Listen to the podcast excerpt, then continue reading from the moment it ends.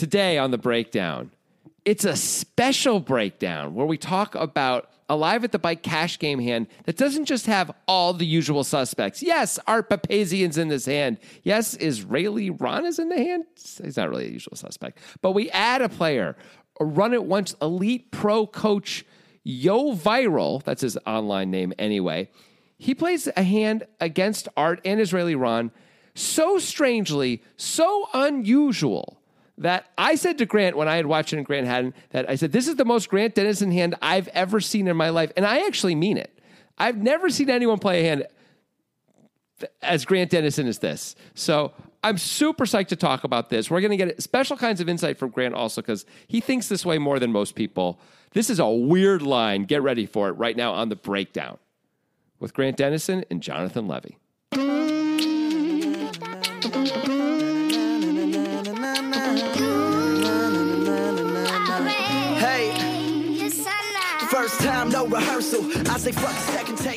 It's interesting that you are doing a podcast with Grant Denison and then you're referring to a player that's not me and saying he plays a hand the most Grant Denison way a hand has ever been played. So more than even I have? Interesting. And yeah. Yes. Okay. Yeah. I am going to say that. I think he's played this. I don't think you've ever played a hand with. Yes. Straight up, yes. By the way, Yoh Viral's actual name is Johann Gilbert. I don't know how to pronounce that last name. Of course, he's French. But Gilbert, something like that. But we can just call him Yoh Viral. It made me want a baguette when you were trying to pronounce that. I bet. French. Maybe some nice hard cheese. Soft cheese, buddy. Hard cheese? What are you talking about? Hard cheese, bro. Like in France, they love soft cheese. Yeah. A nice Roquefort. A Roquefort bleu. How about a fucking Gouda? How about a nice hard Gouda? For everybody. That Gouda is so hard, you break your teeth on it. That does not sound appealing. You like blue cheese, don't you, Levy? Come on. I used to. I don't really like it anymore. When I was a kid, I loved it. I don't know. I grew out of it. I don't enjoy the flavor. That's like the opposite of everybody. Everybody grows into blue cheese. I had a gourmet palate when I was young, and now you just eat chicken fingers and fish sticks. I've lost, ketchup. Classiness, yeah, as I've gone. Ketchup is wonderful, and so are those things. Fried foods are super tasty. I'm sorry. They are, but so is blue cheese. I don't think so anymore, man. I do like a good Swiss. I do like a good Gouda. Cheddar, give me a sharp cheddar, and I'm your boy. I'm your number one boy. That's all it takes. Yeah. Next time when the pandemic's over and we hang out, we're gonna get a cheese plate. It's gonna be wonderful. It's gonna be lovely. There's gonna be blue cheese, and your mind will change, as so often happens in these moments where you're like, you know what? I can think of two instances where that's happened. That's all. Oh, yeah, what are they? One and a half instances. But anyway. Let's hear them. The movie Face Off, I have to acknowledge. Of course. You know what? Do the Levy voice. You know what, Grant? Actually, what? Okay, it wasn't very good. Actually, it wasn't very good. Yeah, I'm surprised. Yeah, that's... and then the other one is I sort of did a fair amount of whatting on the English muffin debate. I will acknowledge. I did not completely concede that, though, and I will not. But I feel like I overplayed my English muffin hand a little bit there. I overvalued it a little too much. Speaking of bready treats, like a nice, authentic, fresh-baked French baguette might have no equal. Might have no equal in the bread realm. Oh, that is good. I don't know, dude. There's a lot of quality breads out there, and I'm not comfortable with you saying that. Okay. I just said might have no equal. Yeah, and it's hard off the top. Like a nice San Francisco sourdough, it's pretty good too. It's got a lot of stuff going for it. How about but I don't know if it has the same zeitgeist impact. Now you're talking about cultural things. That's important to me with my gluten consumption. Give me a freaking perfectly cooked, baked, whatever, fresh, hot, piping hot muffin. Oh, you got me forever. I'm your number two boy. No. Now, a muffin doesn't count because there's too many elephants to the muffin. If you're adding blueberries and other shit in there. Yeah, you have to. Then you're cheating. Okay, that's fair. So you're talking about just straight bread situations. Yeah. I don't know. There's so many good breads. Breads are... remember in the beginning of There Will Be Blood, and he's like doing his speech to the little town, and he says, and I don't mean to put you down, but surely... You must have bread, and you do not have bread. How can you not have bread? we will make bread, you know? And that's like one of the things that sort of sells them on, like, all right, we'll give them all the oil. We'll make them super rich. You know? Yeah. I'm an oil man. You know, that's it. Don't try to, I just did don't it. Don't try to be Daniel Day-Lewis. I just was Daniel Day-Lewis. I'll do it a little bit more. I don't care. All right, do the I've abandoned my boy. I've abandoned my son. That's amazing. No, that was terrible. I encourage anyone to boot up the DVD or your digital version of it right to that point. Play that at the exact same time that I'm saying mine. Close your eyes and you tell me who said what. You can't. It's that good. You might get lucky. It's a 50-50, sure, but like, you know, that doesn't mean anything. A broken clock. All right, and all that. Do his last line of the movie. I'm done. That's not even it. I'm finished. Yeah. I'm finished. And it's not like, yeah, but it's not like that. I think he's like, I'm finished. It's like that. I'm finished. I've completed my task. Yeah, no, he's a gremlin. He's like a gremlin that got wet after milkshake. Are you doing like Bane, except Bane never hit puberty? Is that what you're doing now? I don't know anymore, man. I'm just letting my inner Daniel Day-Lewis go. He's a method actor, you know? Say the thing that you always say about him. Go ahead. Here's your chance. When he's not acting, he's actually a cobbler in Italy, cobble shoes. I have to believe that the true longtime listeners have heard you say that at least two other times. I have to believe that. I hope they have. Because that should be something that's drilled into your goddamn head. It's crazy. It's weird. It's pretty. He's a weird dude, but he's the best actor of his generation, and that's that. I don't care anymore. I don't care what anyone says. You take your Robert De Niro and have him, you know, bum fight, you know, Al Pacino, because those guys suck compared to the great Daniel Day-Lewis. And I don't care if he's in a different generation, by the way, either. It doesn't matter. He's the best actor of any generation. I've abandoned my boy, my son. Right? Everything you say is true. Thank you. And makes sense. Good. Anyway. All right. Cool. Moving on. I guess we have a poker hand to talk about. Absolutely. Okay. All right. So this is a $25.50 game with a $100 straddle. You wanted to make sure that I said it was a straddle and not just a $100 third blind. It's important. All right, so Artie Paps, he's alone without the Danny Zacks, but he's there. He's Artie Paps. He's sad. He's like a little sad. Bert without Ernie, you know? Peanut butter without jelly. Someday they will reunite, and they get to sing their song. And by the way, there's a dance that goes along with it. Yeah, it's good. But this is a podcast, so we can't show you. He's got 32K in front of him. Significant stack. That's 320 straddles. And 7-8 of spades plus 2, he's going to make it 225. That is a relatively small open, but whatever. I don't know. I mean, I don't know why he does this kind of stuff, but whatever. It's super weird to me. Like, of course you should make it more, but I mean, Art's very successful. He's a very good player. He's not an idiot. He has his reasons. He loves choosing tournament sizing in cash game spots. I can't believe he's making it 225, but whatever. Me neither. Hey, by the way, I forgot to mention that this was suggested on Twitter by Fred Gonzalez. Yeah. This is certainly Fred's first suggestion because this is his first real use of Twitter. And I hope you got Twitter just to suggest hands to us, Fred, because we appreciate that. Fred, of course, did suggest on Twitter. He DM'd us, but you could DM us, but you could also just @2PokerGuys. You're the number 2 Poker Guys. Include a YouTube link and a timestamp. That is how you suggest a hand for the breakdown. That is how you become Fred Gonzalez, which is like the new being John Malkovich, becoming Fred Gonzalez. Huh. You know what? I'm down with that. I support it. I'm supporting you. I think it's great. Yeah, Fred wasn't even sure. He said, I'm new to Twitter, so I don't even know if this tweet is public. Ha ha. It wasn't public, but it all worked out. We got it, and now we're doing it. Nice job, Fred. Yeah, right said Fred, by the way. Sure. Excellent. Underrated band. That's not true. Overrated, if anything. 7-8 of spades. Art makes it 225 plus 2. Israeli Ron, who, from my memory, is almost always making bad decisions. Yeah. Although this one seems fine. His stack doesn't matter. He's the garbage human of the hand. He's going to call in the hijack with 2 7s. Obviously, that hurts Art's 7-8 suited.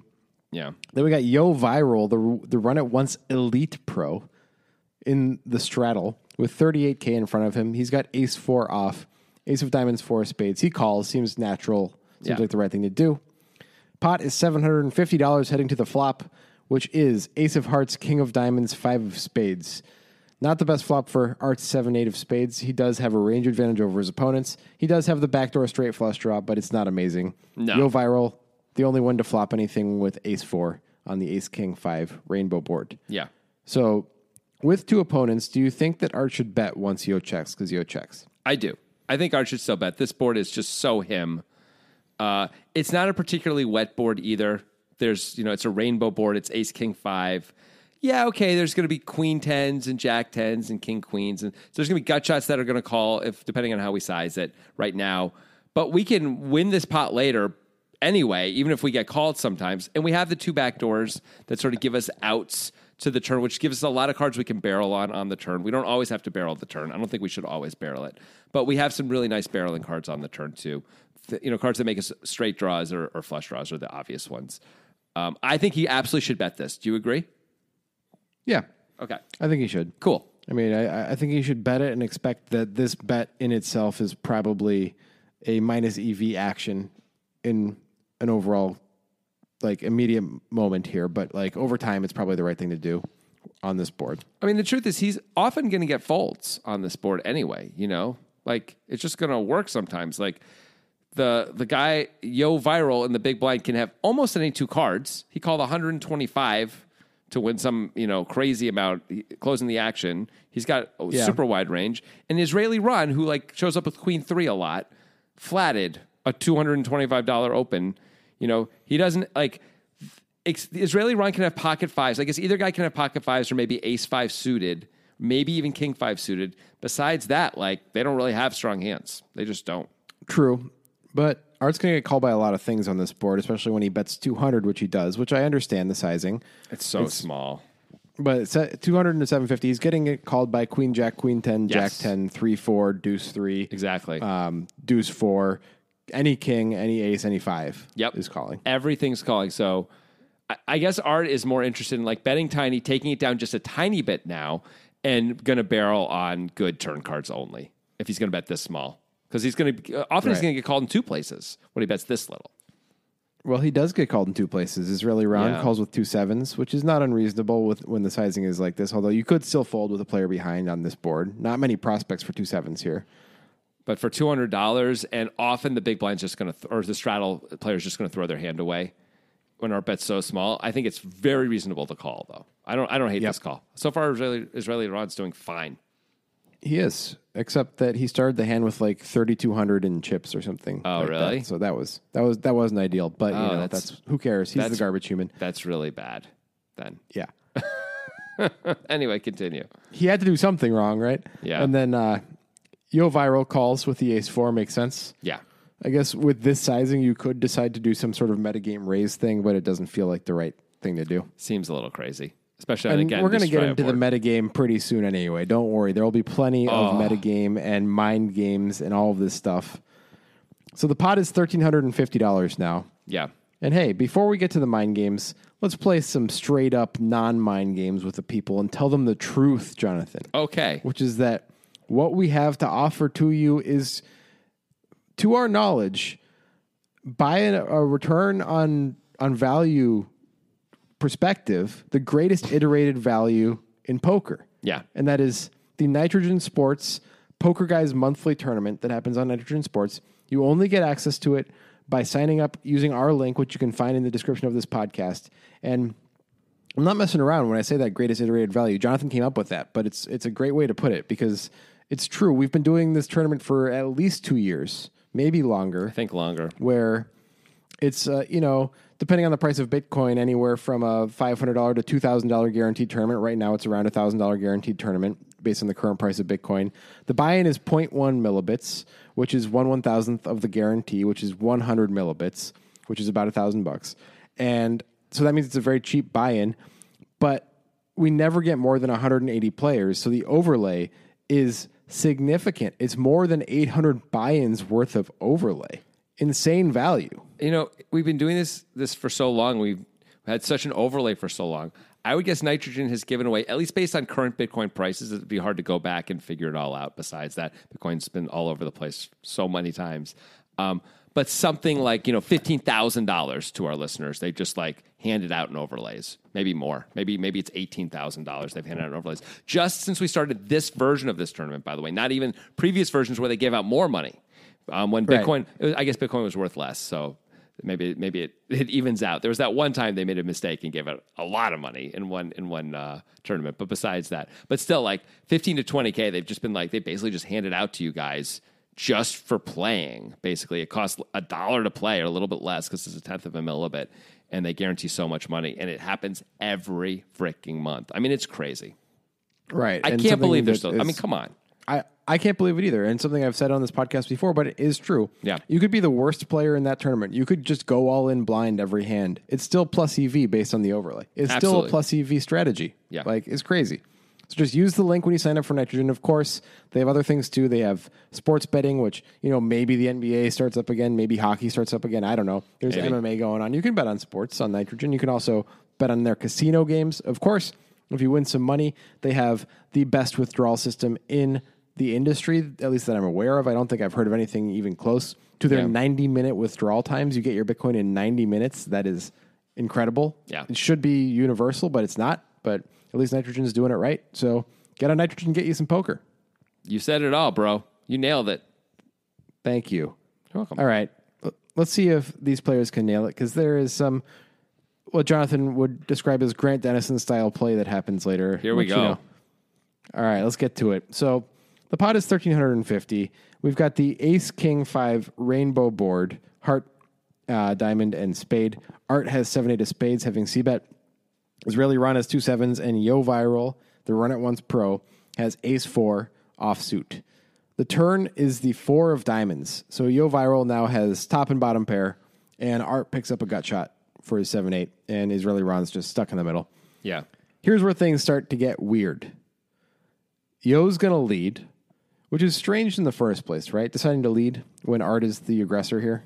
It is a little bit strange in the first place. Art certainly has hands that are beating us, and when he doesn't have hands that are beating us, sometimes we're going to fold out stuff, So deciding to lead is very, very odd when we think Art is going to have a lot of hands he can just bet again here. If he has ace queen, he's just going to bet again, right, on this card. Ace, maybe jack, the concern is that a lot of the time Art's going to check back with hands like ace, queen, ace, jack, ace, 10 when he gets called into spots. I think it's pretty unlikely when a freaking four of diamonds comes off on the turn. I would expect him to bet that a lot. Also, if we check and Art checks, Israeli Ron looks like he has an ace a lot because he called the flop or a king, queen. He's often going to bet the turn if check to, Yeah. So fair enough. Anyway, Yo's going to bet. I'm going to give you 3 options for sizing. Okay. For what would you choose if you had to donk this? Yeah. All right. You go pot size bet, 1,350. Mm-hmm. Go a little bit over half, 800. Or you go 1/27th pot. I would probably pick the middle value and just go about 800 to just be I figure that's the most reasonable, obvious move. You know what I mean? If I'm going to lead, betting pot size is polarizing in a pretty intense way. 1/27 of the pot is super weird. That would be $50. That'd be a min bet. That's the absolute least I could bet. 800 feels about right. 300. Well, Yoh Viral bets 50. That is why I brought that up. Obviously. Of course. Okay. So what's going on here? Break it down for us, Levy. I mean, this Grant Denison style play. So usually when someone bets this little, not that it ever happens, it almost never happens, but only 2 things usually happen here. You almost never see people call this bet, right? Almost never. Almost always this is just going to get folds because people have nothing. Art has a gutter, actually. Art actually could call. Art's getting 28 to 1. He could really call. Yeah. He could definitely call with a gutter. In fact, this is actually the exact wrong play against Art's exact hand, as it turns out. You know what I mean? It's exactly the wrong play. Art's going to be able to play $50 to get to the river and take a free shot at it, or almost a free shot at it, assuming Israeli Ron doesn't raise. But usually you either get folds or raises with this kind of a play. Usually, not always. Sometimes people flat these two, I guess. But it feels like very rarely do people actually just call a min bet here. Not that I see it very often. What do you think? Right, so yes, I agree with this. So it seems like what Yoh is trying to do here is induce a raise, right? Yeah, absolutely. He's clearly. I guess he went through, I mean, maybe he didn't have time for this, but let's imagine why he's doing this. He's thinking, all right, like, Art might have a king. Israeli Ron might have a king. These guys might have nothing. I mean, Israeli Ron has something, but Art might have nothing. What is a way that I can try to make this pot as big as possible against the widest range? Yeah. And this is my plan, is to try to get what you like to call the click war response, where it's like 50, fuck you, 50. Yeah. Like, I have to raise now. Like, yeah. And you, Jonathan says this is such a Grant Denison play because he's seen me do this type of thing before. I have. In a lot of our friendly games. Like, I haven't really done this in any major spots in real big stuff, but like in our friendly games, I've done it in a couple of notable moments where I'm attempting to get the click war response, and it's been successful from time to time. And that must be what Yoh Viral is doing here, right? It has to be. I mean, it doesn't make. I mean, he's not betting 50 to see a cheap river, right? He has the best hand a lot. If he doesn't have the best hand, he's going to get raised a lot, you know? So it doesn't make any sense from the point of view of like, I'm just going to block here. No, it's definitely, and this sizing is almost insulting to everyone, which is, again, that click war response, which is, of course, from the book Influence by Robert Cialdini, which is a persuasion book that is a University of Arizona professor back in the day, psychological professor back in the day, and wrote this important book on persuasion. And so... yeah, like, you can't help yourself. Like, you just sort of, that thing clicks and I were. You min bet, I raise. Like, I just can't help myself. Not that that's always going to happen, but that's what you're going for, that kind of response. And I actually feel like for against a lot of better players, you're going to get this response more than against the bad players who are a little bit more like talk themselves into all sorts of weird stuff. Like, good players just pounce on this kind of a thing. You know, it's like, oh, you block bet, I raise. Yeah, but this is more than a block bet. Obviously, yeah. It's like it's too cheeky. It's too cheeky to even be considered anything like within the normal realm of poker, right? Yeah, it's abnormal. It's strange. It's very strange. I think what Art does really is a great example of how the click war, the intention of creating a click war response is effective even against smart thinking players some of the time because, as we already discussed, Art is getting a good price, not just a price that's acceptable, but a good price to draw to his gut shot. Now that he picked up a gut shot on the turn, he could easily call 50 and see the river, but he decides to raise anyway. That is such a click war scenario, right? Yeah. Well, I mean, by Art doing this, I mean, I understand why he would do it. I mean, he thinks like, well, I hit my card, which at this point is what, a six. A six makes me either the nuts or the nut straight, you know, because sometimes it's the six of diamonds. Yeah. But I hit a six one out of 11 times. I hit a non-diamond six less often, like one every 14 times or something. We could do the math, but who cares? But I had that. I could just call, and that's fine because I am getting 28-1. I'm getting an outrageous price just to do that. But I still have Israeli Ron behind me who could decide to raise, could take a marginal hand and raise now because I don't look like I'm very interested in this pot. You know, I look super weak, which I am. I get blown off this hand. Also, it's hard for me to win on the river, you know, unless I actually get there now. Now, you could argue, who cares? You're getting a great price. You haven't put much money in. Like, that's fine. But Art's thinking, and this is reasonable, or I could just, like, raise right now, blow Israeli Ron off his whatever he has. Israeli Ron almost never has a hand he can call with. Almost never. And maybe beat this guy, maybe knock this guy out. And if he doesn't, I still have a semi-bluff. And, you know, I can play the river in whatever way I need to when I get there. Like, this is just going to work a lot against a lot of players, is what Art's thinking anyway, right? Has to be. Yeah. I have a massive range advantage, too, by the way, as Art. Massive. Well, so Art makes it 1,500. Yeah. Israeli Ron folds. Yeah. Obviously, Yoh Viral is not going to fold. He has top and bottom pair. That would be insane to fold taking this line. With this hand. He calls. Of course. He calls. That seems like, it seems like he can't really 3-bet, right? Like, that would be weird. It would be super weird to 3-bet here. Yeah. So now there's 43.50 in the pot, and Art hates life. Right. Art is probably thinking, how can he call after Art makes it 1,500? Which is weird because that's also the name of our book, which is weird because people during the pandemic have been writing reviews about our book on Amazon, and I just had to share one. That's not actually the name of our book. Oh, yeah. It's How Can He Fold? That's probably what Art was thinking about Israeli Ron then. Yeah. How can he fold? That's not the name of our book. You know who's going to like that? Andrew T., who's made fun of me always getting the name of the book wrong. Andrew, I did it again. So here's a quick review that I just got to share Good book. Okay. I recommend it, says DB Green 3128 on Amazon. Verified purchase. This is my first time reviewing a product on Amazon, but I felt like I needed to as soon as I finished the book. I'm loving this guy. It's a really interesting read and a really easy read. There are chapters that I've read multiple times and felt like I've gotten more out of it upon the second reading. I'm really impressed with the analysis and think that it will help me improve my NTT game. Well, DB Green, we hope it does. And thank you for that fabulous review. Hopefully that's a wonderful review. Spurn some more sales. If you haven't got this book, you got to get it. It's me and Grant talking about 37 hands. Yes, yeah, 37. 37 different tournament hands that we analyze in conversational form. It's a lot of fun. It's easy. You can go back and look at it. The graphics are beautiful. It's on Amazon. It's also on our website, thepokerguys.net. Don't be a fool and not have this book. If you like this podcast, my God, you're going to love the book. That's all. Just needed to say that. Good point. Been a while since we talked about the book. It's good. It's still out there for those who haven't gotten it yet, and it's still wonderful. It's a little slice of heaven. It really is. Seventh heaven. It's really good. Just buy it. Anyway, just saying. All right. Now, to the river. It's like the season 4 of Dawson's Creek, you know, when everything kind of comes together. When Pacey says that, I love Pacey. Who does the thing. Yeah. And the stuff happens. I can't believe it. And then everybody's like, oh, my God. You know who was great in that show? Vanderbeek. I know. It was the dog.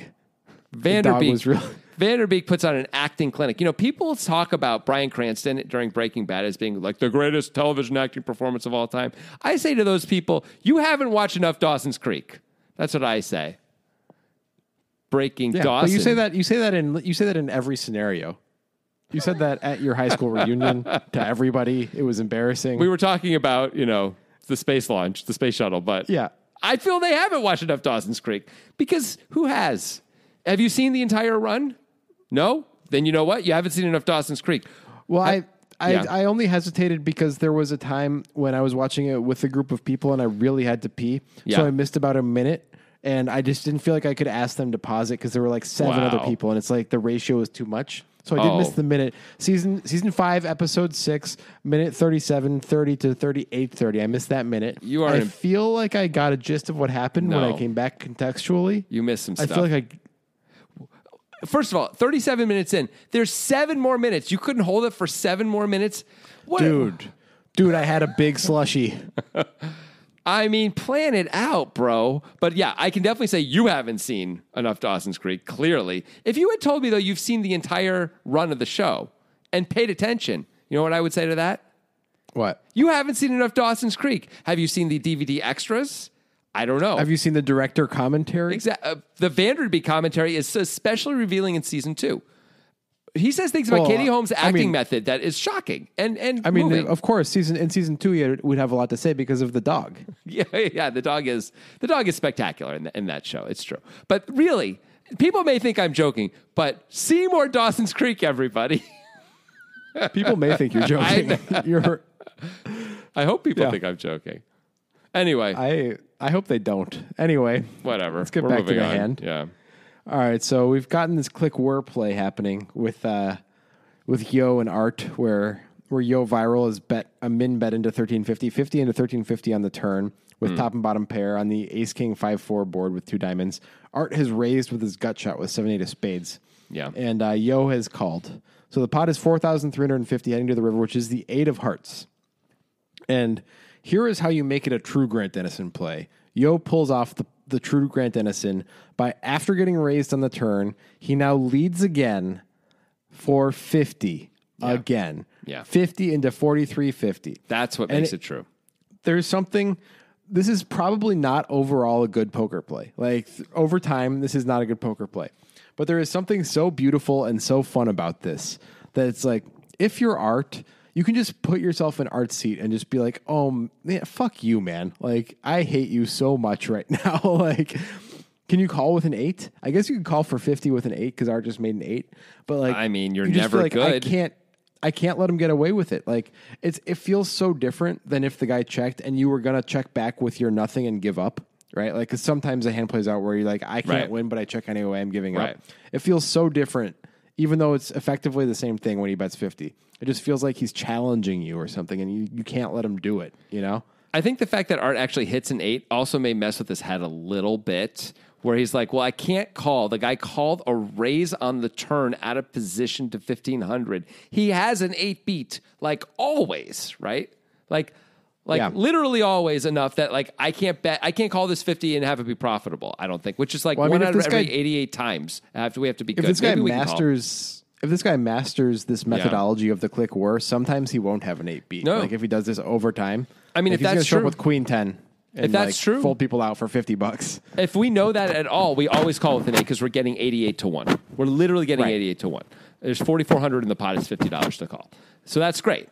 I think as Art, we clearly haven't seen this guy do this very much. Almost certainly, right, and probably no one else either. Yeah. We have to assume our 8 is no good. So we could sit there and think like, well, if we had other, we there are other gutters we could have had right here, which the 8 would have made the Broadway. Four and made the nuts, number one. Number two, we block a set of 8s. Not that this other guy ever really has 8s. No. I mean, pretty much never.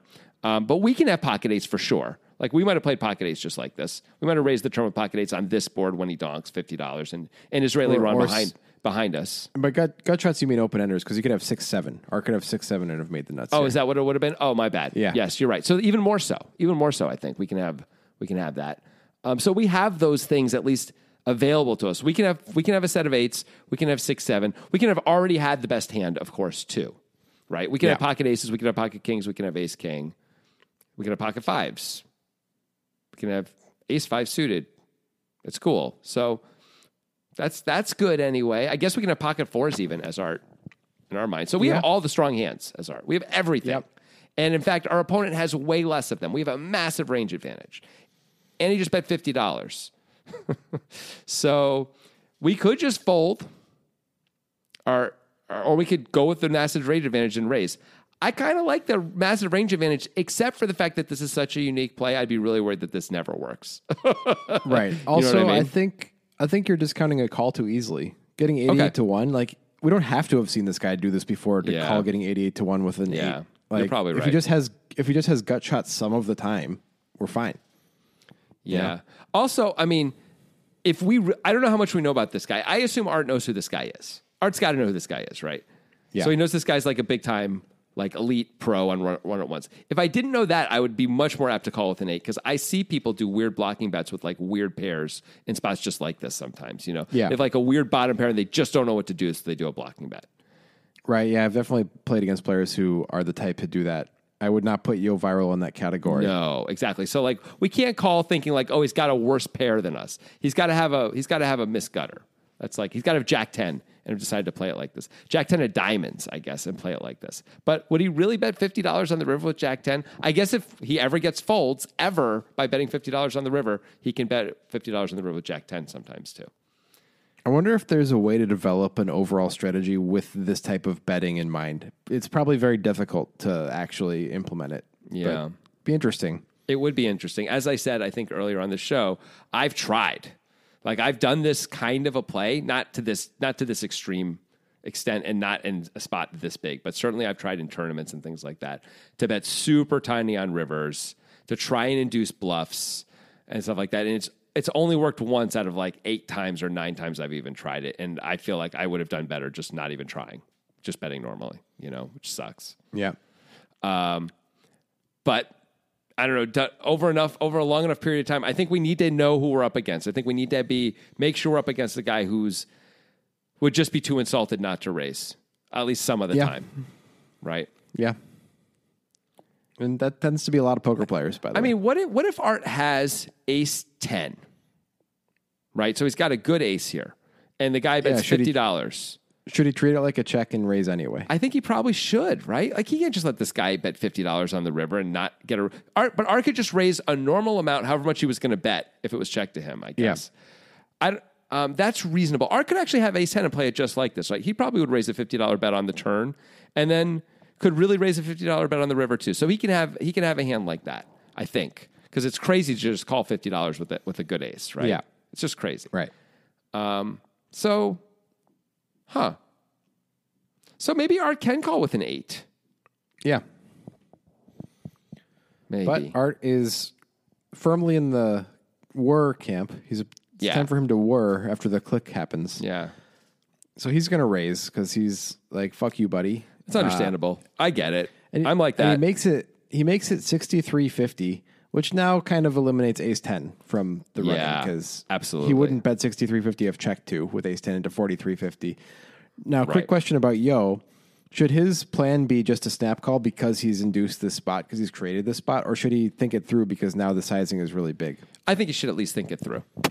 I think he would be hoping for a raise to like 3,000, and then he could call really quickly. The fact that this is 1.5 times the pot means we should at least give ourselves a moment to think about it. I don't really see how we could find a fold based on how we've played this hand no matter what, but we should give ourselves a chance. We do have a massive range disadvantage. This guy did make it way more than we'd expect. We should think about it. All right. So I think the thing that's interesting here is like I am in favor of calling, but the only reason I'm in favor of calling is because of the line we've taken. Yep. And there's nothing else to it. It's just that like this line induces this play frequently enough that I think if you're going to do it, especially when you have a strong hand, because I've done a play like this with like medium strength hands. Right. Like, so especially if you have a strong hand, you should just have a plan to just call. Just it's like you can't get too deep into the muck on this one. You've induced this situation. Call. However, Art, when he sizes it like this, having only taken aggressive actions throughout the entire hand, does have a massive range advantage. He has ace king. He has ace five. He has all of the sets on the board. He has 6-7, which he might well have played like this. Yep. It's a problem. The range advantage is a problem. But is that enough to outweigh what we've induced? I mean, I don't think so. I think something that happens a lot in No Limit is it's easy to like start to engineer something, successfully engineer it, and then fold when you were trying to engineer. Like, oh, cool, I induced that bluff. Now I have to fold, though, because I can't call. Like, and I've done it myself. I feel like I've seen lots of people do it in lots of situations, you know? And not to say you should always call every single time we induce a bluff, no matter what I checked, so he bet, so I have to call. Of course not. But there are times when the plan really is like, I'm trying to get him to bet here. I check so he would bet. And I have a hand that's showdownable, so I can call, you know, and like, and then we fold because it's just too much or something like that. And I mean, it's good to be able to like stop and take in all the data and make up your mind. But I feel like sometimes the numbers just get big and that's enough of a reason to fold. And it isn't really, right? Like Art is totally polarized. I don't know if, does he have any value that doesn't beat us at this point? I don't know that he does. I don't think he has ace do this queen here, right? Right, that's the question. I don't think so. Because everything else beats us. Like ace five beats us and that's the next one up. So, so now we can only beat a bluff. That's not great. Art didn't have to play the turn. He could have folded on the turn. He had Israeli Ron behind him. He chose to raise. I mean, Art's telling a pretty credible story here. He is, but we also are aware that this is an abnormal line that we've taken as Yoh, and that this was our intention when we took this line.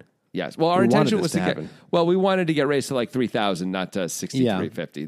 So that is different, right? Sometimes, I mean, if you're in the World Series of Poker main event, it folds to you on hand number one. You have kings, you raise tiny, and the guy goes all in. You didn't want that. You wanted the guy to 3-bet you maybe, but you didn't want him to get raised. So like, and I know you know this, but I'm just illuminating, but like size does matter. And in fact, I think we have to call for the very reasons you're saying. We did engineer this. Click where stuff gets weird. Art may just be aware of his range advantage. He's a very good player. That's possible. But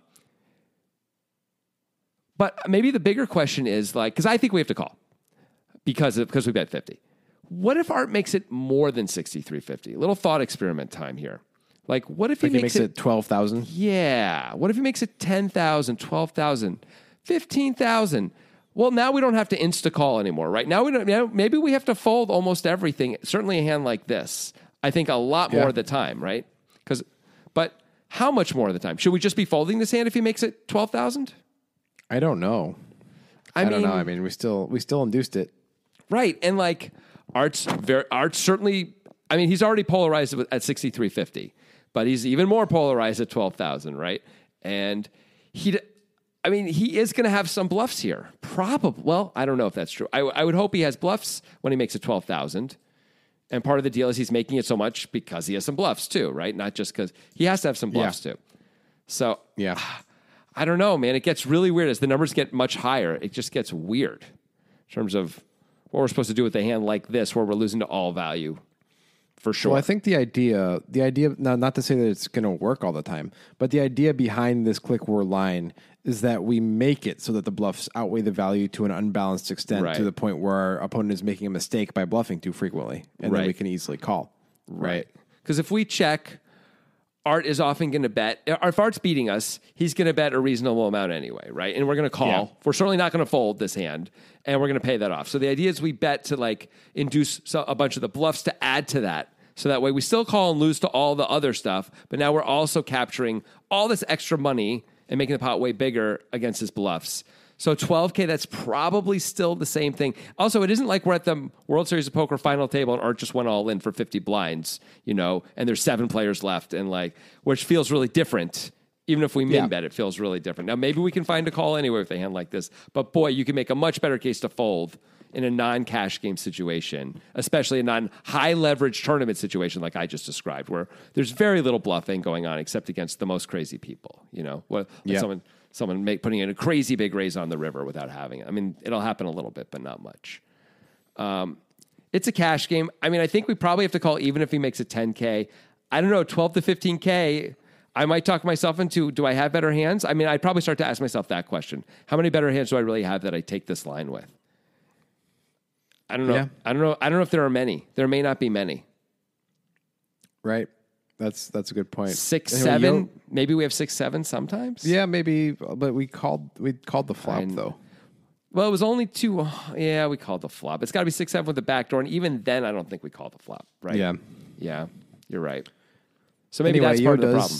Yoda's actually tank. He doesn't snap call, which I kind of expected to see him snap call after taking this line, but he tanks for a while and does ultimately call. It's actually a pretty long tank. So I think the sizing really threw him off. Art, it's almost like Art understands that like some of the time he's going to be up against a hand like this that's blocking, but is planning on calling the raise, and Art's trying to blow that part of the range off it too, which is kind of cool, actually. It is, yeah. It is. I give him credit for that, but ultimately Yoh wins this round and like, how much money did he make just by deciding to take the click war line? Like Art just folds the turn if the guy just donks for a normal amount. Yeah, everyone folds the turn and the hand's over, or it checks through on the turn. Yoh bets the river, and I think everyone folds. Like there's just no more money to be made. Instead, Yoh makes an extra almost $8,000 instead. That's pretty cool. That's really incredible. Now, he still fought for a long time on the river, and I don't think he was doing the old, I'm going to pretend to think for a long time to keep inducing plays like this. No. So he'll think I'm going to fold. I think he just, he looked really concerned, and rightfully so. He was like at a massive range disadvantage. But he made a lot of money through these $50 bets. Oh, it's such a cool thing to watch. Yeah. I love that. Man, we just don't see it. I guess we did see on Live at the Bike that one guy, Oscar, who did those super tiny bets, right? Same kind of a thing. And he kept inducing against like 3-high with ace-queen. Ace-queen high on the turn. He bets tiny, gets raised, calls, and then hits like a ace on the river, a queen on the river. I think it's a queen because it's a king-high board. And he bets tiny again, gets raised again, and calls like immediately, right? And it's like, that was like the best. That was maybe even a better version of that because he clearly had a plan against the player. Right. It was also higher stakes, like it was like a $43,000 raise or something on the river. Yeah, I think Oscar ended up putting like $70K in on the river, something crazy like that. Yeah, it was really cool hand, but this is a great hand. You're not gonna show every single MC how it's done right. Every time I come by, I'm bound to leave them tongue tied. I'm sipping on liquor, a quitter is what I'm not. We got one life, and I took a minor break, but I'm back to claim the throne. And gonna be traveling the globe. We still have time to make.